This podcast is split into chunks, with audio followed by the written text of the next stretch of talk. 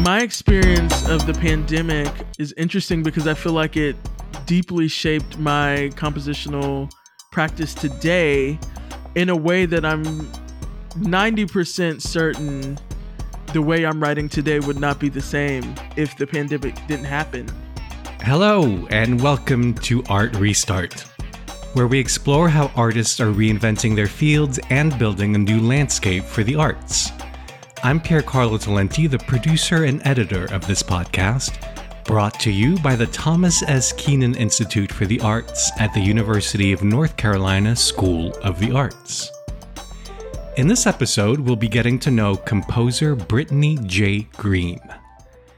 Brittany's already making waves in the world of new classical music, but the label of classical composer doesn't capture the breadth of her creative impulses. Lately, she's been weaving a variety of very modern elements, from computer coding languages to Black feminist theory, into her work. And she's also been composing in the realm of electronica, as well as DJing her own sets.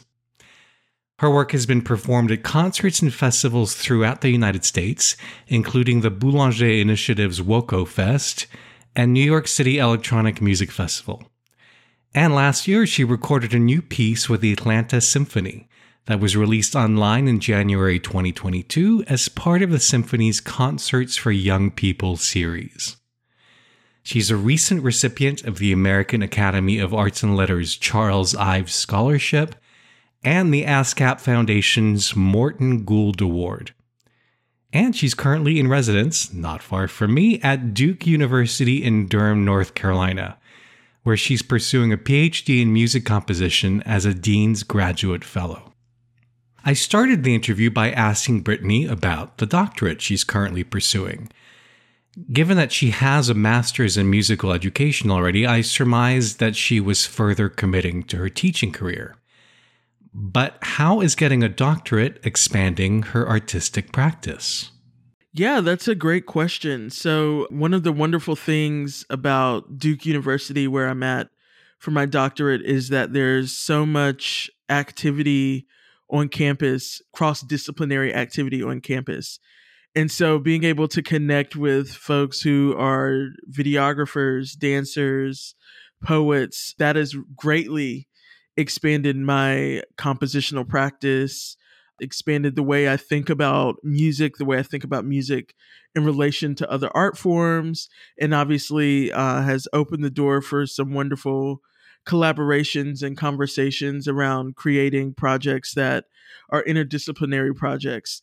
And then on top of that, just learning about things from a variety of disciplines, even outside of artistic disciplines, taking classes Uh, that explore feminism or that explore other things, and kind of finding ways to connect that back to the music has been really exciting. And that's something I don't know that I would uh, have had the opportunity to do if I wasn't getting my doctorate and kind of deeply entrenched in both uh, this rigorous academic work and this artistic work at the same time, while also being able to connect with other people who are kind of in the same position, but maybe from a different art form. I have this probably completely wrong view of composers as being very solitary until they actually have to work with musicians. But did you have to teach yourself to be this collaborative, or did it come naturally? I did. I feel like the kind of way that we have structured the collaborative process between performers and composers in a classical music sense. Uh, so like, let's say I'm just writing a woodwind quintet and I want a woodwind quintet to play that piece. That structure, that collaborative structure, is kind of much like you described. You know, I'm sitting alone in a room. I compose this piece, and then maybe my school is bringing in a win- woodwind quintet. Or, you know, maybe I'm in a theory class with a woodwind quintet and I ask them, will you play this piece? And they practice the piece. Maybe I come to a perform a rehearsal and give some feedback, and then they perform the piece. But that that is a very different kind of collaborative setup than what you have to do if you want to work with people in other art forms. for one, you don't communicate the same way. So rhythm to me and, and what I want to communicate with when I talk about rhythm is different than it might be for a dancer or for a videographer. And so part of the fun in, in collaborating across disciplines is kind of learning the language and learning, well, what's similar, what's different, how do I communicate this, how do I communicate that? And then also, you know, you have to do the work of reaching out and, and finding folks and connecting with people in a way that is is different than, you know, when you're just working with musicians. But the wonderful thing about that is I've found that it also has helped me redefine the way I approach collaboration with musicians. Um, I think a lot of times it's easy for composers to not view that relationship as a collaborative one. It's kind of a one-directional exchange of, of information. I wrote the score. I hand you the score. You interpret the score. But there's so much room for more back and forth collaboration with the musicians. You know, you can ask them, you know, I'm going for this here. What I have written, does that Is that clear to you that that's what I'm going for? Or, or are there ways that I can like achieve that more? Because in, instrumentalists, unless you play that instrument, understand the instrument in a more intimate way than we do as composers. Right. And so it's always nice to be able to establish that kind of uh, feedback and kind of looped collaboration. And that's something that I feel like, because you have to have that when you're collaborating uh, with people who aren't musicians, because there's just no way that you'd be able to to get things done or get on the same page. It kind of forces you to relook at that, and then you can apply that same kind of approach to collaboration when you're working with musicians. And I've found that that's been really helpful for me. So you mentioned your compositional practice so that we could better understand it and talk about the way you incorporate so many different strands. You mentioned feminist theory, and I know you've included programming languages into your music. Can you describe a recent piece of yours and how you went about creating it? Sure. So one of my recent pieces, Rupture, kind of de- deals with both of those things. So right before I began writing that piece, I was in the process of learning Python, and I was at a point where I felt like, okay. Now, were you just learning it for the hell of it, or... So, to do, or? So at Duke, we have to uh, know a uh, foreign language. We have a foreign language exam. And for composition, we're allowed to use com- a computer programming language oh, for wow. that foreign language exam. And so okay. kind of before that, I've used some programming in pieces before, mainly through Max M S P. And so like it made sense for me to pursue Uh, a computer programming language to meet that requirement, and then also open up a door for including that in my compositional practice if that ever came to a point where I needed it. So I was, so that's why I was learning Python. And so I was at a point where I felt like, okay, I understand uh, the basics, but I feel like I really just need to jump into a project and see what happens, because the fun thing about doing a project is it unearths all these questions that you wouldn't have thought of before because you weren't particularly trying to do anything. So I uh, was also interested at the same time in finding ways for my interest in Black feminist theory to connect with my music. And so I had this idea of, well, why don't I build a, a Python program that's kind of inspired by some of the things I've been reading, particularly centering around what it means to to rupture or break or disrupt a system. So building a, a program that builds a system and then kind of disrupts it, either in a kind of methodolo- methodological way or in an unexpected way, or maybe a combination of both of those things. So I built a program that uh, would take a chord progression and filter out pitches in the chord progression. And so the way that it works is you feed it a chord progression. It plays through the chord progression normally one time through. And then the second time, once it loops and starts to go through the progression again, it only plays pitches that are in the previous chord, that are common between the current chord and the previous chord. So let's say you're going from a G seven to a C chord, you would only maintain the G, for example. And then I expanded that to allow it to include extended harmonies that are found in particular with particular chords. And so I did that and got this kind of interesting groove figure. And then what I had the program do after that is after a certain amount of time, because after a while it sort sort of starts to repeat the same three or four pitches. So after a certain amount of time, pitches that were filtered out sort of reintroduce themselves. And not only do they reappear, they also disrupt the rhythm of the of the gesture that comes out of the program. So as the chords are are being filtered, it's pretty much playing steady eighth notes, and then the rhythm gets a little bit more complex. Either notes get longer, or they get shorter, or they get weird. So each performance of it, I'm guessing, is completely different because you're feeding in different chords to start? Or yes, so each I each see. iteration is different, even if you feed it the same chord, because the way that the chords are re the filtered out pitches are reintroduced appears random. It's it's not technically random, but it does kind of have a, a randomness to it. And so when pitches are reintroduced, they're not reintroduced the same way. So I ran it several times and got these like wide-ranging iterations. And I was listening back to them and I was like, you know, this sounds like it would be really good source material for a piece. And so I decided to write a piece. And that was not the original plan, but I ended up writing a piece based off of that material and kind of orchestrating it out for, for an ensemble. And then taking that same kind of formal concept of a system being built and then disrupted and expanding that across the course of the piece. C six underscore leftover parentheses parentheses. C seven underscore underscore underscore leftover. Defined as, defined as, defined as filter parentheses. Unit three, comma, comma, comma, comma, comma, comma, comma, comma. C six parentheses. C seven defined as list parentheses, set parentheses. Unit three parentheses minus, minus, minus, minus, minus, minus, set. So how, tell me, how does the piece address the Black feminism angle? Yeah, so essentially the piece is, is looking at what it means for bodies inside of a system to break a system down from the inside out.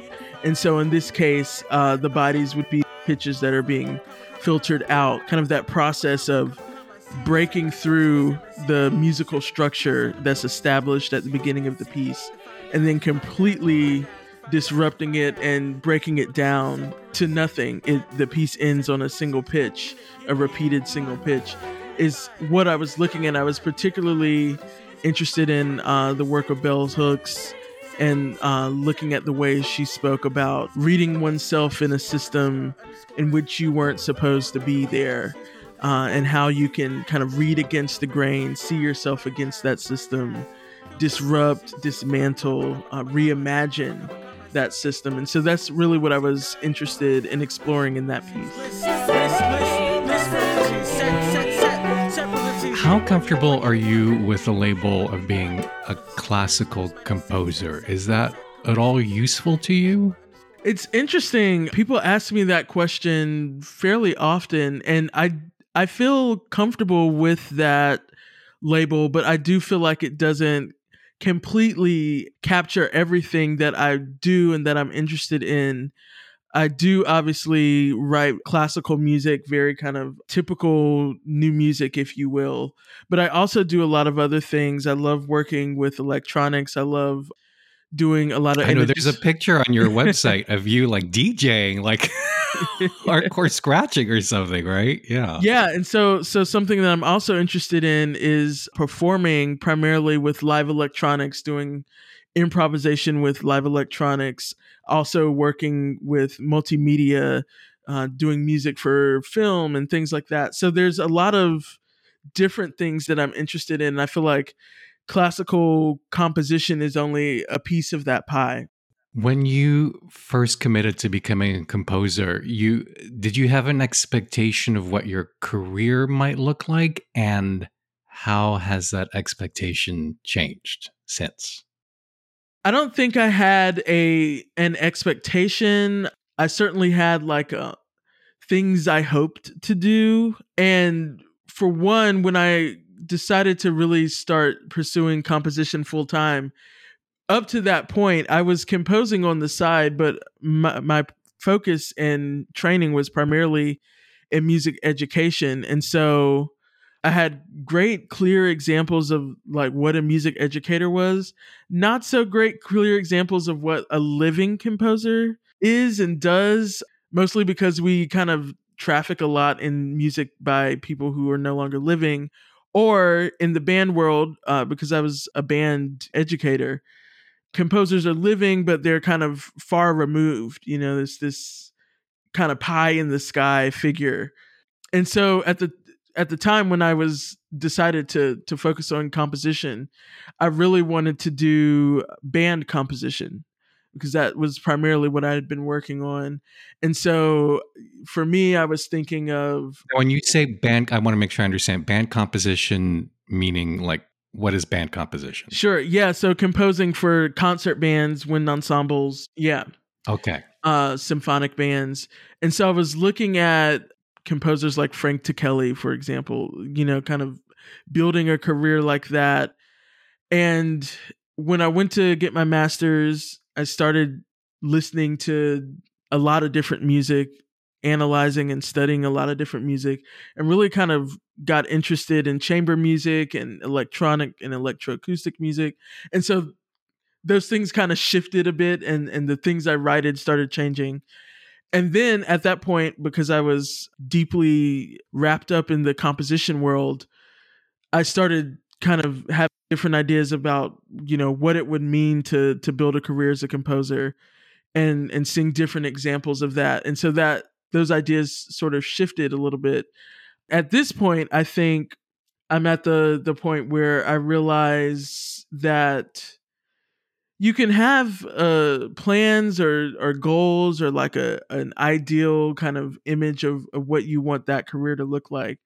But some of the most fascinating aspects of building a career as a composer are the unexpected things that happen, and the unexpected things that shift your career in different ways. Even looking at the the type of music I want to write, the type of music I wanted to write five years ago is different than the music I'm writing today. Even the type of music I thought I'd be writing two years ago, you know, is is quite different.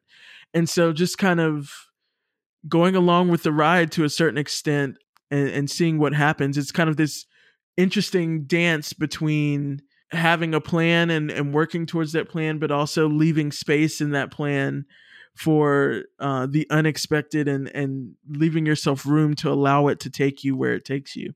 Well, speaking of unex- unexpected, I'm wondering how the pandemic affected your work.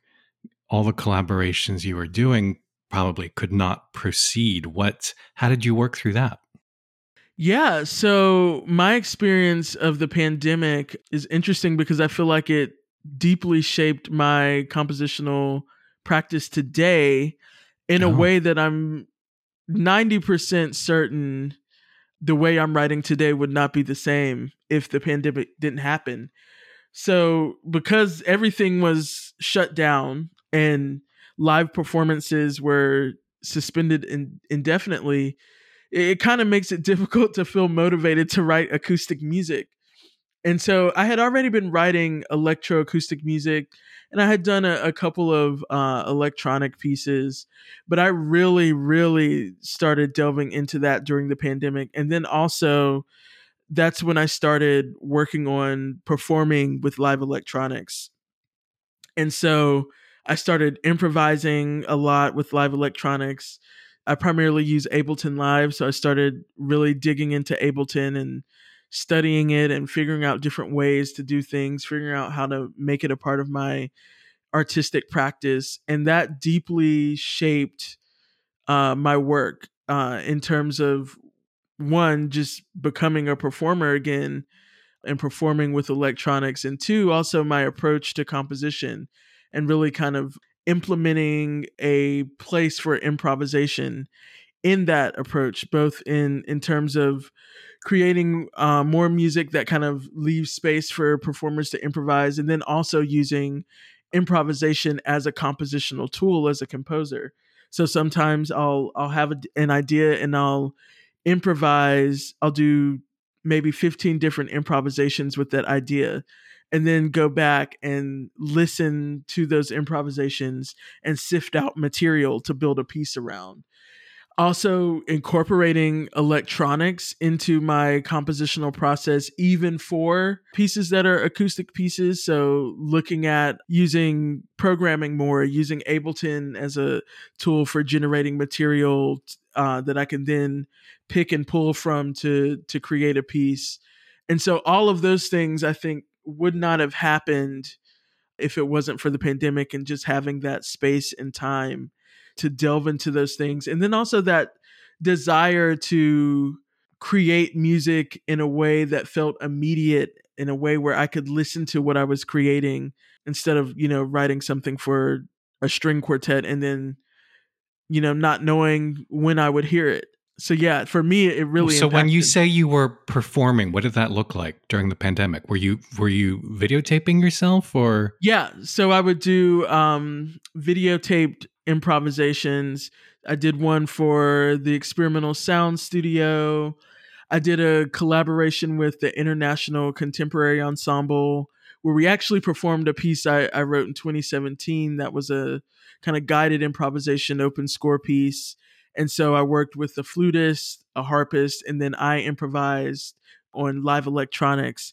And so we kind of collaborated virtually to put those improvisations together. So one person would improvise, then send their recording to the next person, and they would improvise while listening to that, and then send to the last person. And the last person improvised while listening to the other two performances. Putting that together, and then once things started opening up, I started doing the, those things, but just live. So I performed at the uh, Boulanger Initiative's uh, WoCo Fest in D C last year, as well as at Duke Coffee House, things like that. So that whole kind of performance aspect was not even on my radar um, until until COVID. And then some of the the ways in which I was creating sound in those improvisations then made its way into the fixed media electronic tracks that I uh, have been composing since then. You you teach, of course, at Duke, and I'm wondering what insight or skill do you think it's most important to share with those students of yours who might wish to pursue a career in music? For me, uh, a career in music requires two very simple things. The first one is being a good listener, and the second one is knowing how to be in community with people.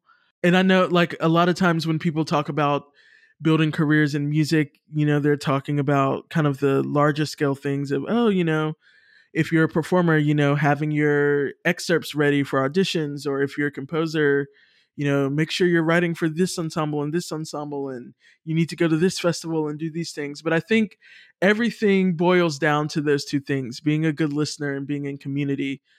To me, a great musician is a great listener. So being able to listen to a lot of different things, understand what's going on, and remember that and pull from that in your own practice. The more you listen, the more kind of tools you have in the tool shed that you can draw from and use when you sit down to write, either kind of recreating things, creating things that are, you know, the antithesis of things that you've heard, creating things that are complementary to what you've heard, and using those things as tools in your own music. And then I think being in community is the, the other piece. Being able to uh, build collaborative relationships with performers or with other artists, being able to champion not only your work, but the work of others, to be someone who can kind of help contribute to the field. I always feel like you should give as much as you ask for. And I think that, that those two things, if you can do those two things, you can do all of the higher level things that are required, and, and it'll help you kind of shape not only a, a good career, but a good career that you want. And I think if I were to add a third thing, it would be being open to being open and not letting a particular view of what a career should be kind of pin you down and make you think that you need to do certain things or or or kind of write certain things if that is not what feels true to you as an artist. And so being in community with people allows you not only to build a career, but to build a career that feels good for you, uh, because you kind of find your tribe, you find people who are doing things that speak to you, people who want to champion what you're doing because your work speaks to them. And I think that that's really important, unless you want to burn yourself out kind of doing something that you don't enjoy. If you'd like to learn more about Brittany and read a longer version of this interview, just head to u n c s a dot e d u slash art restart. The music that you heard during the interview was excerpted from her composition, Rupture, performed here by Mind on Fire, which also commissioned the piece. The audio engineer on the recording was Jason Charney. Don't forget to subscribe or to follow this podcast so as to be notified of all our upcoming interviews with remarkable artists. Our theme music is by Shanghai Restoration Project. I'm Pierre-Carlo Talenti, and on behalf of the Kenan Institute for the Arts, thanks so much for listening.